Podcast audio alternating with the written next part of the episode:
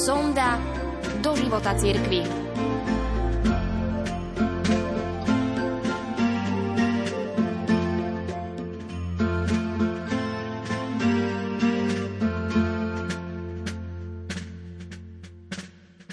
Dňa 25. júla 1880 sa Benevente narodil Giuseppe Moscati, Pepino, ako ho láskyplne doma nazývali.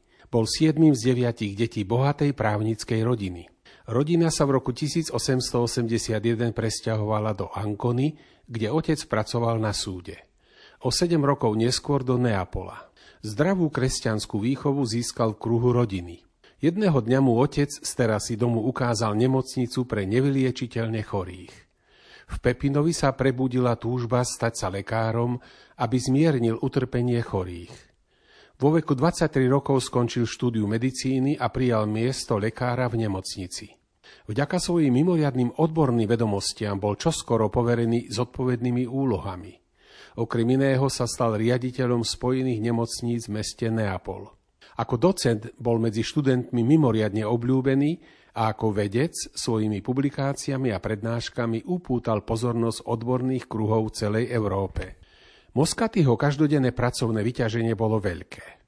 Od skorého rána sa pohyboval v chudobných štvrtiach Neapola, kde poskytoval bezplatnú lekárskú starostlivosť svojim úvodzovkách prednostným priateľom. Následne, čo sám vnímal ako najvýznamnejšiu časť dňa, sa zúčastnil na ranej svetej omši v jezuitskom kostole Gesù Nuovo. O svetom prijímaní, duchovnom zdroji posíly povedal Kto chodí každé ráno na sveté prijímanie, ten má energiu, ktorá nikdy nesklame. Tu potreboval aj pre svoj takmer nadľudský apoštolát, ktorý pokračoval od pol deviatej v nemocnici pre nevyliečiteľne chorých operácie, vizity, vyšetrenia, trpezlivé výklady prípadov ochorení lekárom a študentom, prednášky, časovo náročný výskum a dlhé konzultačné hodiny. Popoludní už v jeho preplnenej súkromnej ordinácii na ňo čakali pacienti z celého Talianska. V noci často nasledovali ďalšie návštevy chorých v Neapole a okolí. Od bohatých bral len malý poplatok. Duchovenstvo a chudobných vždy láskavo napomínal – Prestaňte s tými peniazmi. Dôležité je to, že pomôžem chorému. Na druhej strane často diskrétne pod vankúš alebo k potvrdeniu o diagnóze vkladal peniaze a lístok s údajmi o čase nedelných svetých homší. Zaplatil za lieky a na recept vtipne napísal Eucharistický liečebný pobyt. Uprostred všetkého toho zhonu si doktor Moskaty vždy našiel čas na modlitbu ruženca nosil ho vo svojom lekárskom plášti a spolu s panou Máriou tak pristupoval k chorým, ktorí potrebovali obrátenie. Tento vzdelaný, kultivovaný a modliaci sa muž hlboko pochopil. Blahoslavení sme my lekári, keď si uvedomíme, že máme pred sebou nielen ľudské tela, ale aj nesmrteľné duše, ktoré podľa Evanielia máme milovať ako seba samých. Chorí sú obrazom trpiaceho Krista. Mnohým, ktorí počas života zlyhali, zločincom a rúhačom ponúklo Božie milosrdenstvo poslednú šancu tým, že skončili v nemocnici. Boh ich chce zachrániť. Je to vždy Kristus, či sa už klaniame jeho eucharistickej prítomnosti vo svetostánku, alebo mu slúžime v jeho bratoch. Jeden kolega mu raz vyčítal. Sotva chorého navštívite, už mu hneď radíte, aby sa vyspovedal a prijal Ježiša v Eucharistii. Na to Moskaty celkom pokojne reagoval. Nad nami je pán. Všetko, čo robíme, sa musí vzťahovať na neho. Presne takto opísal aj jeden svedok. Najprv uzdravoval dušu a až potom telo. Všetkých chorých sa pýtal, či sú Božej milosti, či by prijali sviatosti, či majú čisté svedomie. Ak nie, skôr či neskôr im počas vizity otcovsky poradil, snažte sa znovu získať Božiu milosť, príjmite sviatosti, ak bol však život pacienta v ohrození, poukázal ho Moskaty priamo na pomazanie chorých. Vtedy však už pacienti mali svojho svetého lekára tak radi, že s tým vďačne súhlasili. Tak to bolo aj s Enrikom Karúzom, svetoznámym tenoristom 20. storočia. Rodený Neapolčan sa stal legendou už počas svojho života a do Talianska sa vrátil v roku 1921, aby sa tu zotavil po silnom krvácaní a po neodkladnej operácii, ktorej sa podrobil v New Yorku a ktorú takmer neprežil. Už vtedy slávny 48-ročný umelec vyhľadal najuznávanejšie lekárske kapacity. Márne. Až koncom júla 1921 zavolali profesora Moskatýho z Neapola – a to, čo nikto z lekárov, s ktorými sa Karúzo predtým radil, nerozpoznal, 41-ročný lekár Moskaty okamžite a s istotou diagnostikoval ako subfrenický absces, uzavreté ložisko hnisu pod bránicou. Tento skromný lekár opäť raz brilantne preukázal svoj šiestý zmysel, ktorý obdivovali študenti aj kolegovia a vďaka ktorému dokázal vždy stanoviť až ohromujúco presnú diagnózu aj v tých najťažších prípadoch. Sám o tom tento vynikajúci diagnostik povedal. Intuícia, ktorú mi pán darúva, je taká jasná a nezriedka vidím aj chybné postoje duší. Táto diagnóza však prišla pre operného speváka príliš neskoro. Milionár Enrico Caruso zomrel v Neapole 2. augusta 1921 na otravu krvi. Na poslednej ceste ho sprevádzali tisíce ľudí. O čom však tlač neinformovala, bol jeho zázračný návrat k siatostiam. Jezuita Páter Aromatisi pri kanonizačnom procese dosvedčil. Keď si slávny tenorista zavolal k svojmu lôžku v Neapole doktora Moskatyho, ten mu pripomenul.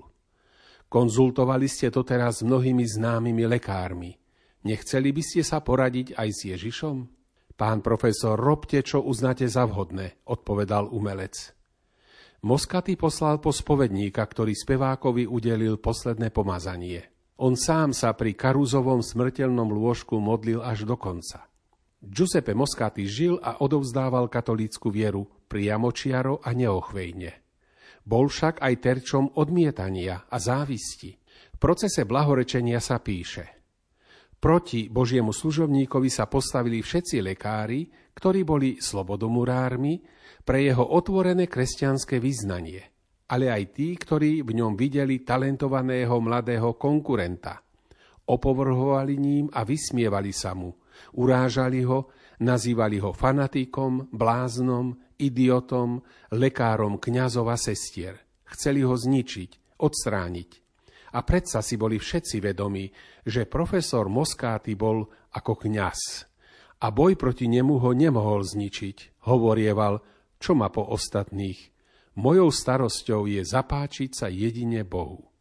Profesor Leonardo Bianchi, uznávaný neurológ, minister školstva a poslanec, ako veľká osobnosť vylúčil Boha zo svojho života na celé desaťročia a ako vysoko postavený slobodomurár dokonca usporiadal konferenciu namierenú proti božstvu Ježiša Krista.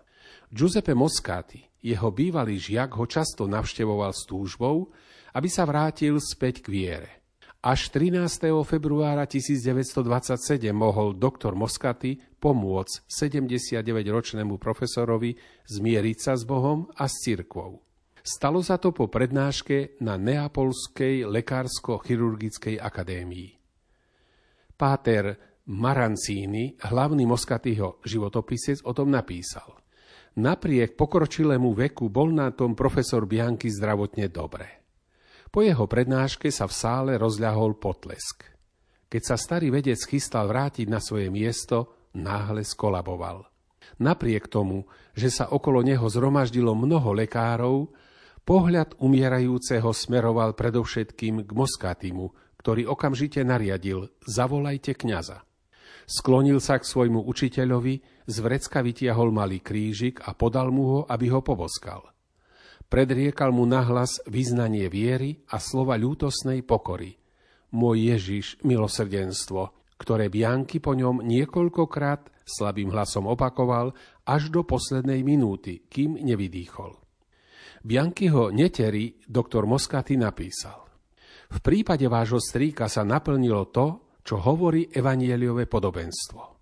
Tí, ktorí prídu pracovať poslednej hodine, dostanú rovnakú odmenu ako tí, ktorí prišli v hodinu prvú. Ešte aj teraz vo mne pôsobí jeho pohľad, ktorý ma vtedy medzi toľkými ľuďmi hľadal. Leonardo Bianchi vedel presne o mojom náboženskom presvedčení a ja som mu po... Leonardo Bianchi vedel presne o mojom náboženskom presvedčení a ja som mu predriekal slova ľútosti a dôvery, zatiaľ čo ma pevne držal za ruku. V skrátenej forme dostal aj posledné pomazanie. Na tú prednášku som ísť nechcel, ale v ten deň ma tam hnala akási nadprirodzená sila, ktorej som nemohol odolať. Nikto však nemohol ani len tušiť, že o 58 dní neskôr, 12. apríla 1927, zomrie aj Moskaty. Bol pracovný deň a 47-ročný lekár odišiel o tretej popoludní do svojej pracovne. Necítil sa dobre. Usadil sa do kresla, prekrížil ruky na hrudi, sklonil hlavu a ticho odovzdal svoju krásnu dušu stvoriteľovi.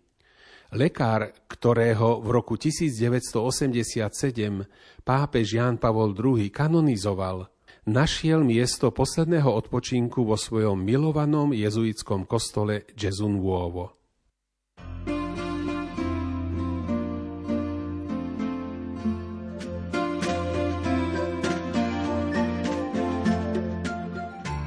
Sonda do života církvy.